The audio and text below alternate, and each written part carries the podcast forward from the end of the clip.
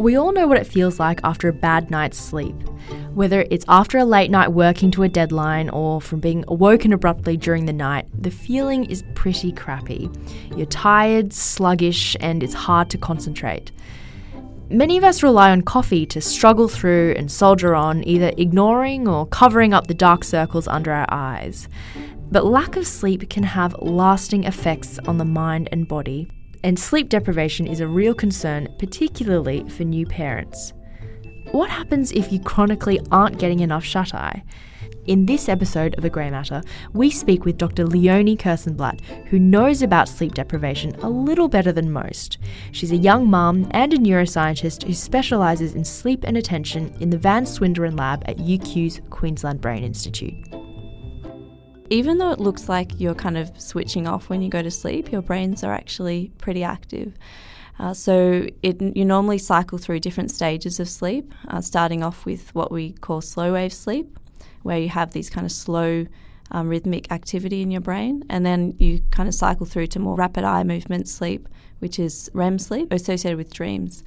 So, can you talk us through the effects of having a bad night's sleep or of sleep deprivation, even just one night's bad sleep? If you've had a one night's bad sleep, you'll yeah generally feel that kind of tired, fuzzy feeling in your head. You might not be able to focus as well. Also, we know from studies that your reaction times are going to be slower, that your brain is generally processing everything in, in slow motion we also know that if you've had a really bad night's sleep, like if you've, you've been, um, you haven't slept much at all, your brain will actually force itself to go to sleep in what is known as a micro sleep, where your brain just shuts itself down and you become unconscious for a few seconds. So, how common are these micro sleeps in people? I mean, I guess it's very dangerous for someone who's driving as part of their job or even during the day. Yeah, they, they actually happen all the time, and because people are not aware of it, it can be really dangerous if you're driving or if you're at work um, operating heavy machinery, for example. The leading cause of car accidents is when people um, fall asleep at the wheel. And it's just those few milliseconds mm. that can make that difference. Exactly. So I've previously read about some people who, for either you know to set a world record or for publicity, have gone extended periods without sleep, and they exhibit some really interesting symptoms. Can you tell us about those symptoms? Mm-hmm. Yeah. So actually, the, the, Guinness Book of World Records stopped recording the longest times uh, um, people would stay awake because they're so worried about the effects on people's health. Wow. Um, so, but the the longest record is actually held by um, a teenager called Randy Gardner in the 1960s when he stayed awake for 11 or just over 11 days straight. And he, they monitored him, you know, throughout this period and saw some really interesting effects. So after several days, he became paranoid, started hallucinating. They did several tests on him. For example, they got him to, to try and count back from 100 in sevens. And during the test, he actually had to stop and say, Sorry, what, what was I doing again? Because he actually completely forgot what they'd asked him to do. So this just shows um, how important sleep is for the brain and for memory. I guess that leads into a discussion about the long term effects of chronic sleep deprivation. Having one night's bad sleep is one thing, but having it consistently, as you probably well know, is another. Can you talk us through what happens in, in the brain when we're deprived of sleep over a long period of time? That's actually it's quite difficult to study that in humans, obviously, because you can't force someone or ask someone to chronically just deprive themselves. But in in lab in the lab in animals, for example, in lab rats, they actually will die after two weeks of sleep deprivation. So it's actually critical for life. And we know at least in humans, there are a lot of people with insomnia, chronic insomnia problems. We know that people with brain disorders like Alzheimer's and dementia often have these chronic sleep disturbances. So there is that link there with being chronically sleep deprived and also having um, sort of cognitive or, or brain disorders. Can you talk in more detail about this link between dementia and sleep deprivation? There is a known link between um, dementia and and um, having sleep disturbances. So, um, people that um, are more likely to develop Alzheimer's and dementia often have problems with sleep. and we don't actually know what is what comes first. Like, do people have sleep disturbances and that leads leads on to dementia, or do people have problems sleeping because they have dementia? So that link needs to be further studied. And I think there's some there's some research going on here at the QBI um, in Lizzie Coulson's lab that is looking further into that. We also know that from some basic research studies that there that sleep is important for flushing out toxins in the brain that might be linked to these neurodegenerative disorders. There was a study done recently in rats where it was found that during sleep, um, proteins such as beta amyloid, which is associated with Alzheimer's, are actually flushed out of the brain. And these proteins accumulate during the day, so it's thought that perhaps sleep, one really important function of sleep is to actually um, flush out these toxins that ag- aggregate during the day.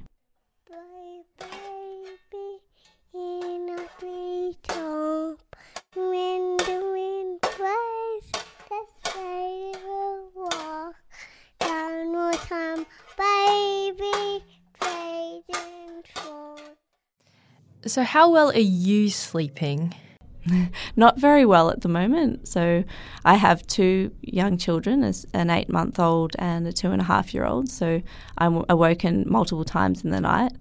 And this has just become normal. So, I, you know, learned to deal with sleep deprivation every day. And you kind of learn to function after a while, but you definitely notice the effects. How many hours of sleep would you say you're getting a night? Uh, so, probably about four four to five hours sleep a night, and it's generally broken up.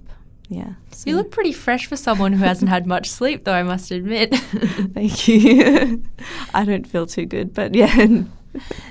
How does bedtime work in your household, and are there things that you've put in place to help yourself get a better night's sleep? So, what I really should do um, every night is go to bed at the same time that my children go to sleep. But there's just, I think, you know, with modern technology and just you know there's so many things to do after they go to bed that I don't do that. Um, what time are they sleeping? Uh, they normally go to bed together at eight o'clock. Okay. Yeah. And when are they waking you up by?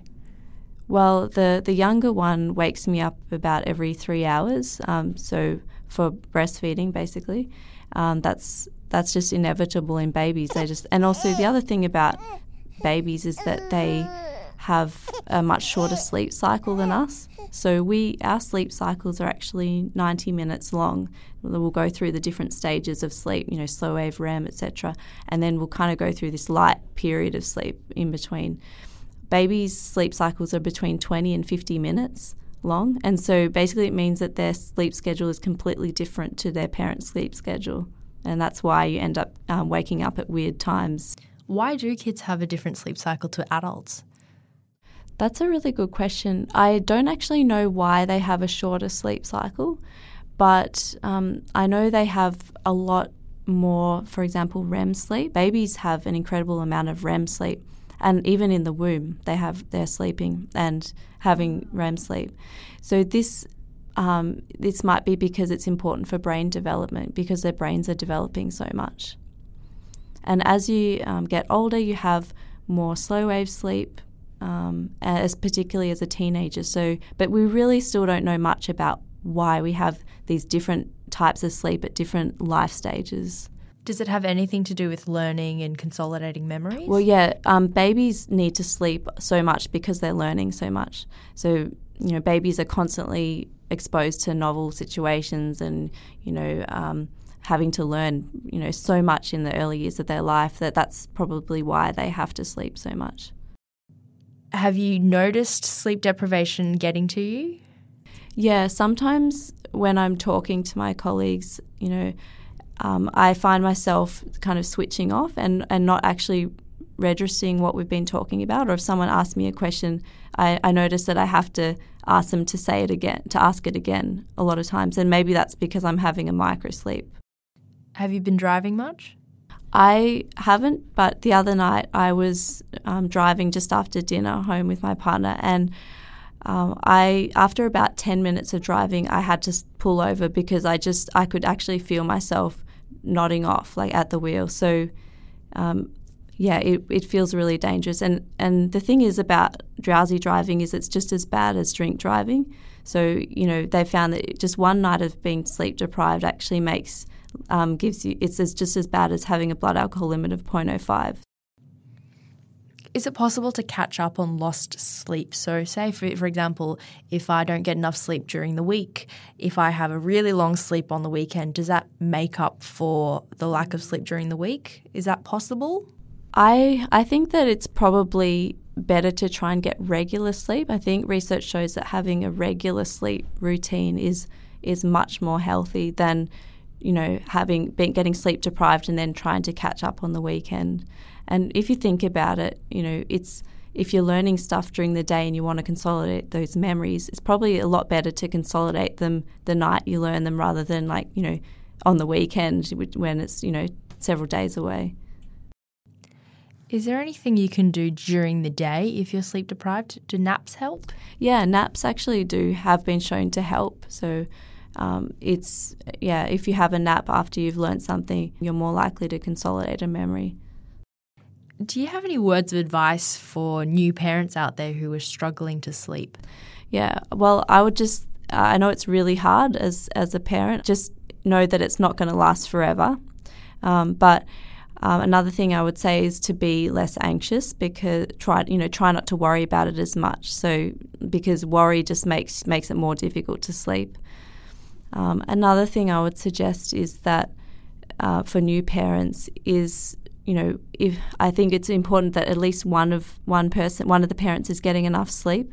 So often, what happens is that you know fa- the father might wake up, you know, when the mother wakes up to feed the baby at night, and that is just you know pointless for both people to wake up because sleep deprivation makes you really irritable. And I think if if both of you are irritable, it's it's more likely to you know lead to arguments and you know being generally unhappy. So it's important for at least one person to get good sleep. How does your own experiences of sleep deprivation relate to your research? So it, it kind of makes me more interested in my research really because I'm constantly thinking, well, why am I feeling like this and what's actually happening in my brain and why is sleep so important? So, yeah, it, it makes me actually more interested in doing my research. What are you studying at the moment? I'm looking at how sleep affects attention, and I'm using fruit flies as a model organism. So, fruit flies sleep and they also pay attention.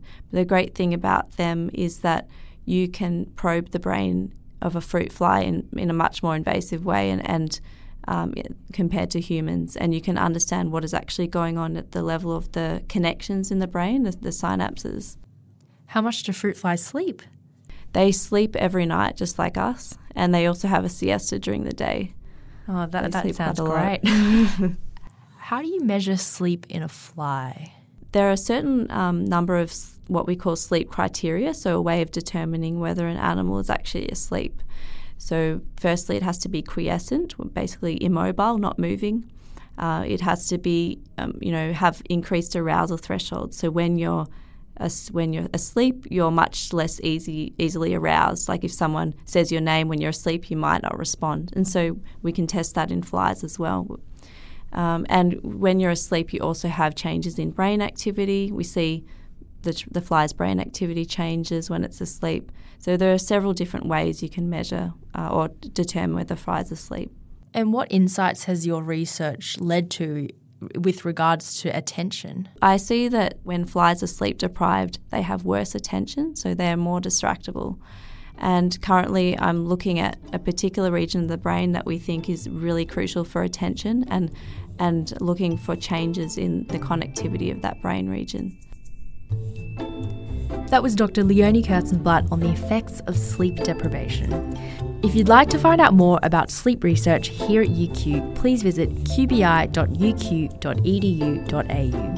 That's all for this episode. I'm Donna Lu. Our podcast is produced by Jessica McGaw. If you enjoyed this episode, let us know on Twitter or Facebook, tell your friends about it, or you can give us a review on iTunes, which helps other people find the podcast too. Thanks for listening.